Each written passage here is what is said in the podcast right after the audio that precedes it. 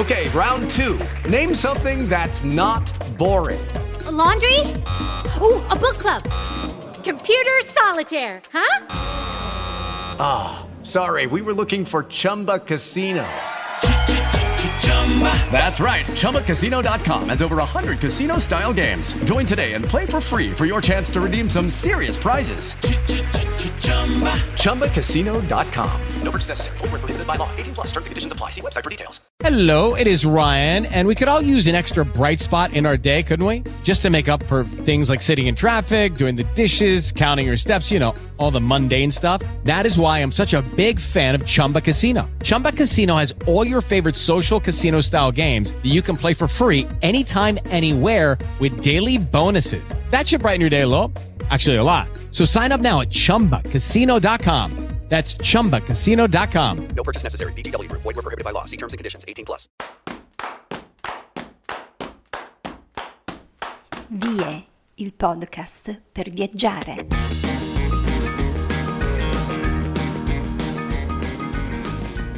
Uh, il libro guida Vie del Piemonte suggerisce un percorso culturale architettonico per ammirare le chiese e le pievi del favoloso romanico Monferrato. Un'ottima occasione per andare a Cunico e fare visita a Flavia Firato, anima dell'eno agriturismo Lacino d'Uva e riferimento dell'azienda agricola Vini Garino una delle sette aziende agricole del progetto Monferrato Autentico, nato per valorizzare prodotti e produttori.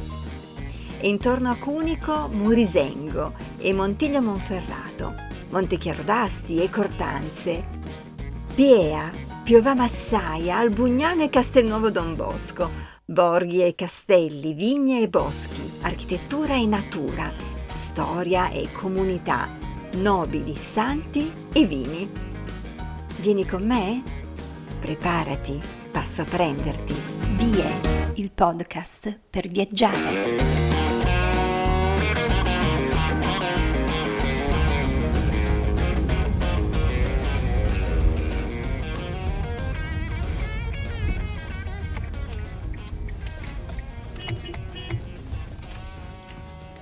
Vieni che andiamo?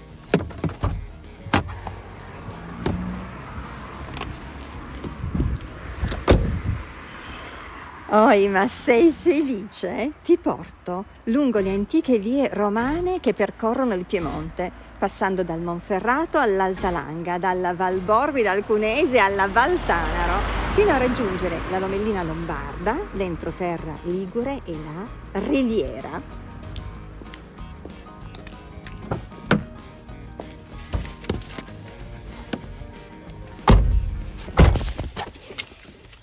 Uh, allacciamoci e partiamo in sicurezza. Proveremo insieme l'emozione di essere viaggiatori, in un tempo dolce, predisposti alla gentilezza, alla curiosità e all'esperienza. Sette strade orgoglio della romanità grandi vie di comunicazione, un sistema viario d'eccellenza che ancora oggi ci permette di incontrare luoghi, persone e tradizioni in modalità lenta o come si dice slow, godendoci il viaggio. Ah, ho caricato due bici che non si sa mai. Oh, adesso che siamo pronti per affrontare il nostro viaggio, posso dirti che fuma che anduma. Sto studiando il piemontese. Facciamo che andiamo. Insomma, si parte! Vie, il podcast per viaggiare.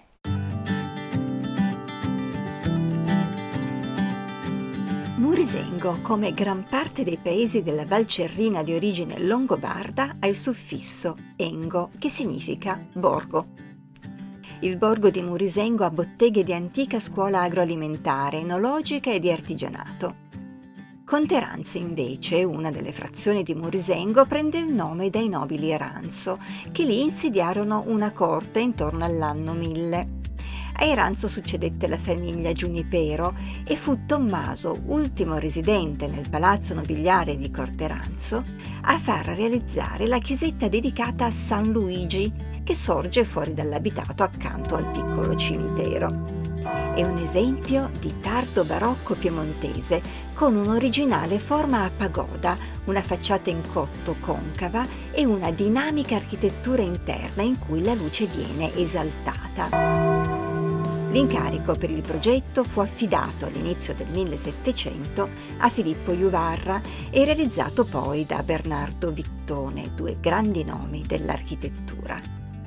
Per gli appassionati di numerologia, qui ricorre il numero 6, la cupola costituita da sei archi incrociati a stella esagonale, sei finestre rotonde tra gli archi, l'incrocio dei sei archi della cupola forma alla sommità un esagono, che è la base della lanterna formata a sua volta da un prisma esagonale.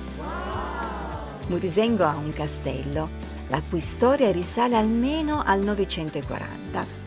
Come antico maniera non esiste che la torre, la merlatura ghibellina a coda di rondine, oggi visibile e riconducibile all'architettura gotica, non è originale.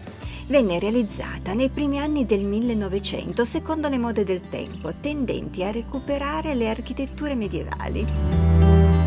Uno degli angoli maggiormente suggestivi della Valcerrina è l'anfiteatro, che sorge su una cava di gesso dismessa in regione San Pietro di Murisengo, ai piedi della torre romanica, oggi accessibile e riqualificato punto panoramico.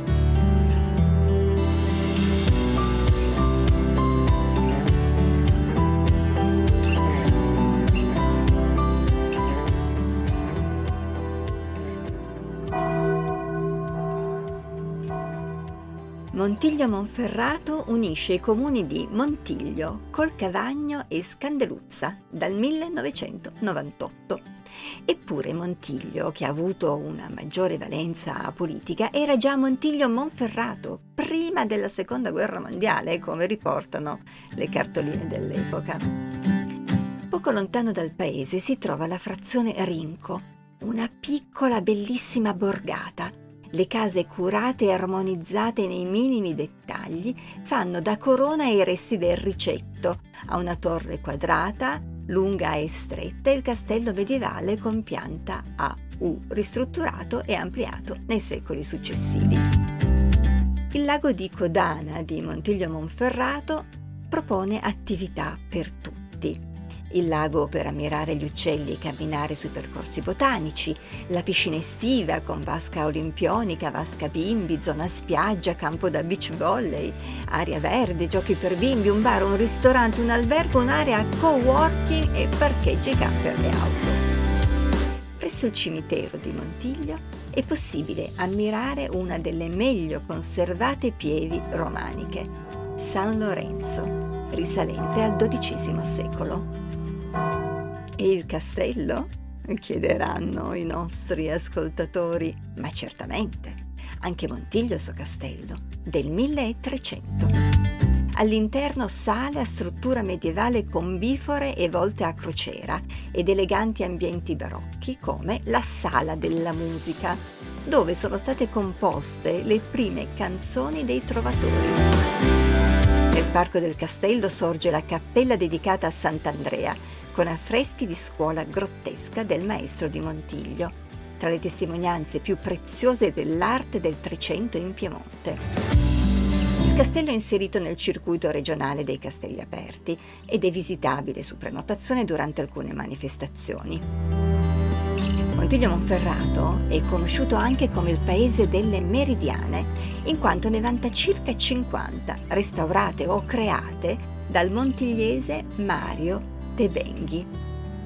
Di notevole effetto la Rosa dei Venti, che si può ammirare percorrendo la strada che da Montiglio porta a Cunico.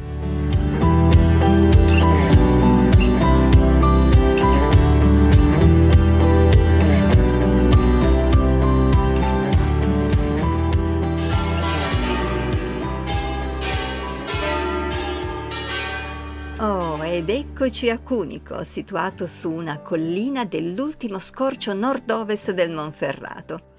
Esisteva una strada romana che congiungeva Asti a Industria, Industria, un nome un po' strano, ma oggi è Monteu da Po, dalla quale strada si giungeva a un ponte che permetteva di attraversare il Po e proseguire sino a Santiago e quindi di congiungersi definitivamente con la via Emilia Vercelli. E proprio lungo questa strada, nella parte dove attualmente si trova il cimitero, che Cunico sorse probabilmente come stazione di cambio. Nella zona infatti, fino a non molto tempo fa, era facile ritrovare materiale edilizio di epoca romana. I primi riferimenti certi al territorio e al nome di Cunico risalgono al X secolo. Ecco perché. Ti spiego. La località in cui si trova la chiesetta campestre di San Martino era anticamente chiamata Ponengo. Di origine romanica, venne edificata nel secolo XI per un presumibile incremento della popolazione di Ponengo. Verso il 1300 a causa della peste, il paese si spopolò. La chiesa di San Martino venne quindi riedificata tra il 1500 e il 1600 e nel 1630 ricevette molti quadri votivi di ringraziamento da chi era stato risparmiato dalla peste. Oggi la manutenzione della chiesetta viene svolta dagli abitanti dell'attuale Vallera, la frazione di Cunico, nei pressi della quale sorge San Martino, continuando così la tradizione degli antichi abitanti di Ponengo. Dai, andiamo da Flavia Firato a farci raccontare del suo agriturismo e della sua passione per il vino biologico.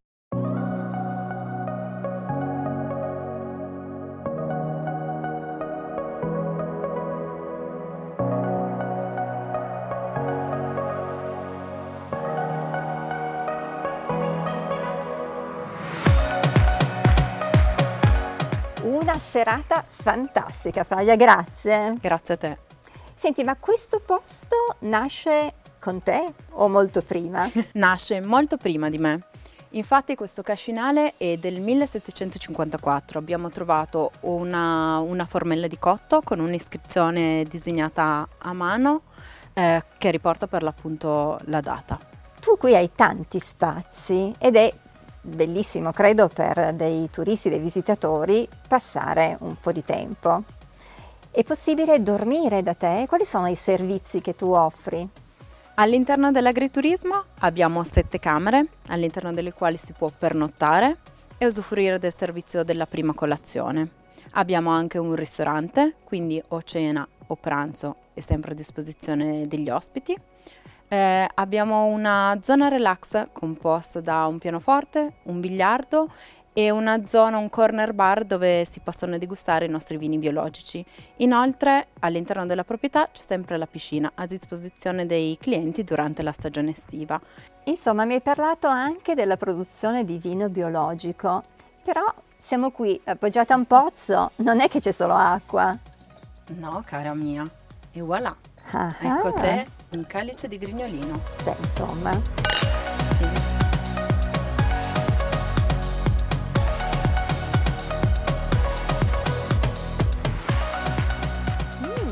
Eccezionale questo vino, che cos'è? Questo è grignolino biologico prodotto dalla nostra azienda e abbiamo esattamente 15 ettari di vigneto, tutti biologici, che si trovano sia qui a Cunico che in una località, in una piccola frazioncina che si chiama Cioccaro vicino a Moncalvo, da dove arriva per l'appunto il grignolino.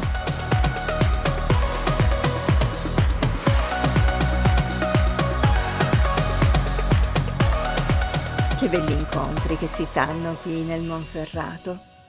Adesso la tappa è Montechiaro d'Asti. Pensa che la chiesa dei Santi Nazario e Celso di Montechiaro d'Asti rappresenta uno dei monumenti più significativi del romanico Monferrato.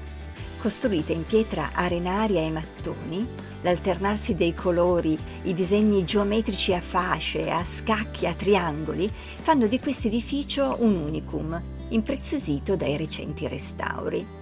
Internamente è stato portato alla luce il pavimento settecentesco e nei saggi stratigrafici effettuati nell'abside sono emerse parti di affresco datate tra la fine del 1300 e l'inizio del 1400.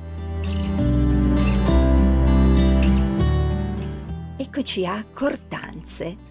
L'origine di Cortanze si fa risalire all'epoca romana.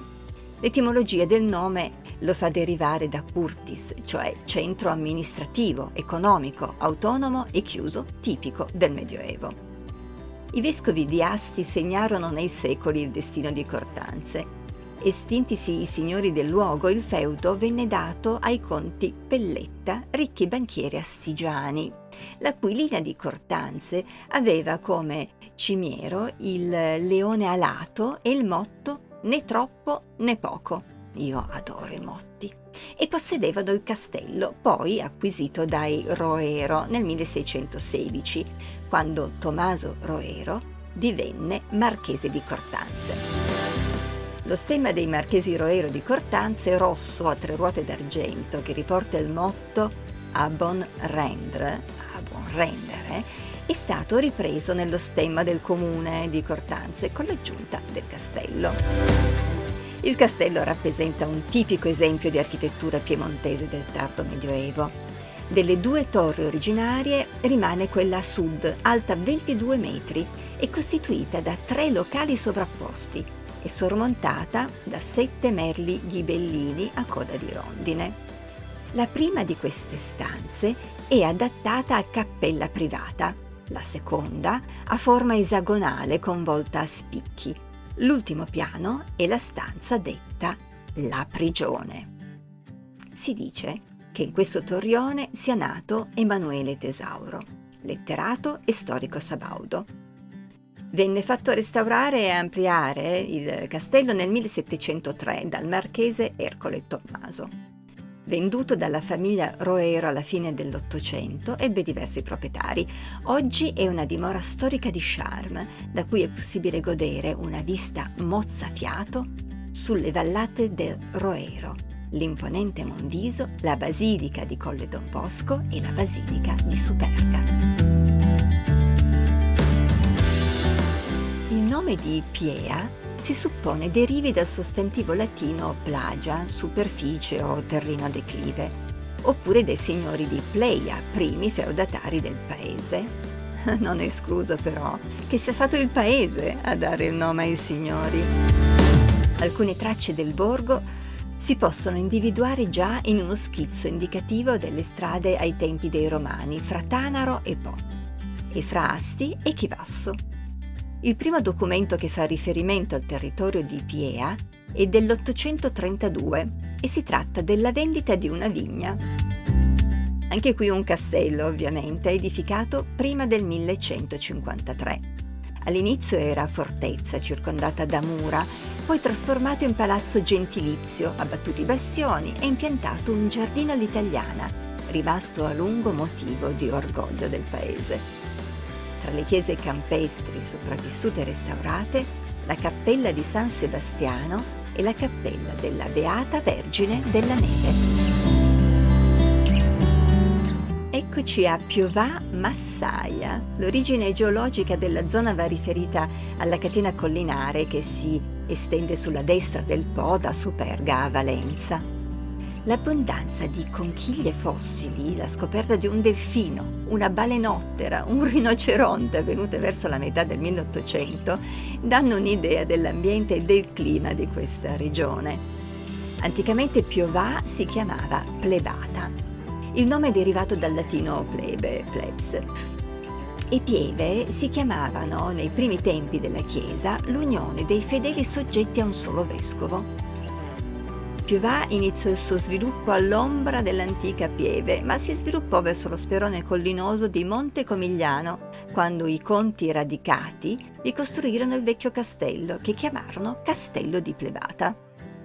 Il nome di Monte Comigliano si mutò poi in Plebata e poi in Piovà d'Asti e infine in Piovà Massaia, in onore del cardinale Guglielmo Massaia, nato nel 1809, ordinato sacerdote a 23 anni, assistente spirituale del futuro re Vittorio Emanuele II, confessore del Cottolengo e dello scrittore Silvio Pellico fu un medico, un chirurgo, un ingegnere, un diplomatico. Vuoi sentire alcune curiosità su Albugnano? Nei secoli scorsi gli albugnesi hanno tramandato alcune ricette culinarie. Ascolta, le ciape, sai cosa sono?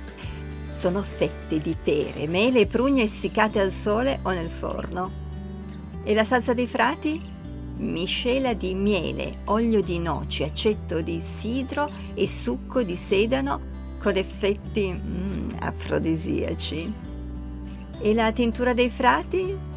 Un infuso di erbe impiegato per tisane digestive, come dissetante e come rimedio contro i dolori reumatici e poi il purè dei canonici di Vezzolano fatto con funghi, prataioli e spinaci selvatici. E la bagna cauda dell'amicizia. Si racconta che fu proprio dal Bugnano, durante un'epidemia di peste, a essere impiegato per la prima volta l'aglio come ingrediente, in quanto, se cotto nell'olio di noci, era ritenuto un efficace rimedio contro il contagio. Albugnano è detto il balcone del Monferrato per il vasto panorama che offre dal suo famoso belvedere, punto più elevato dell'intero territorio monferrino. Le colline di Albugnano poi sono ricche di fossili che gli agricoltori ritrovano spesso durante l'aratura. A Vezzolano, inoltre, ciliegina sulla torta, si può arrivare anche a piedi attraverso il sentiero del Malvasia, che si snoda tra le vigne da Colle Don Bosco a Vezzolano e anche attraverso il percorso escursionistico Superga Crea lungo all'incirca 70 km e Vezzolano si trova lì a metà del cammino. Ma il suggerimento dei suggerimenti è venire in giugno il tragitto per arrivare alla bellissima abbazia romanica di Vezzolano è particolarmente suggestivo. Lungo le colline tra Albugnano e Colle Don Bosco, il paesaggio si colora di viola per la fioritura dei campi di lavanda.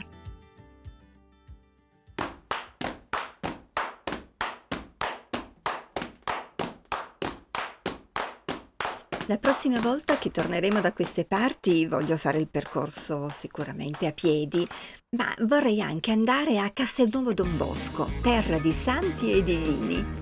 È un comune astigiano noto soprattutto per aver dato i natali a San Giovanni Bosco, Don Bosco appunto, uno dei santi sociali torinesi, pedagogo, fondatore delle congregazioni dei Salesiani e delle figlie di Maria Ausiliatrice.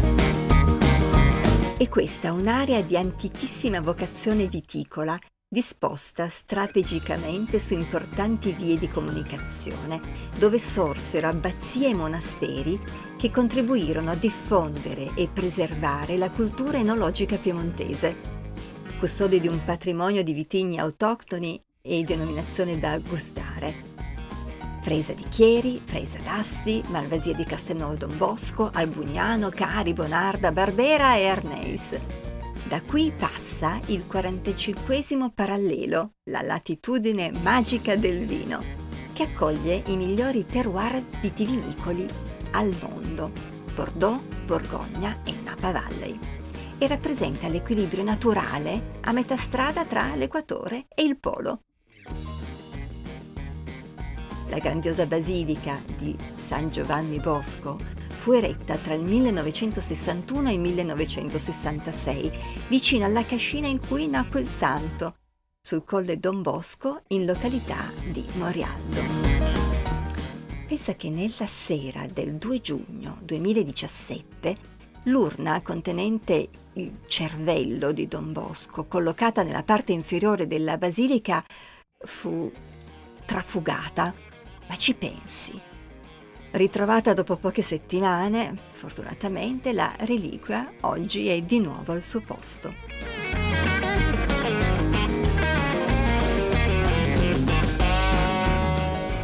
Ah, ah, ancora una cosa, e, e poi vorrei tornare da queste parti a capire come si può mettere il Monferrato in un barattolo e portarselo a casa. Ci vuole una magia, dici? Mm, secondo me no. Ci vuole passione. Eh, ma questa te la racconto la prossima volta.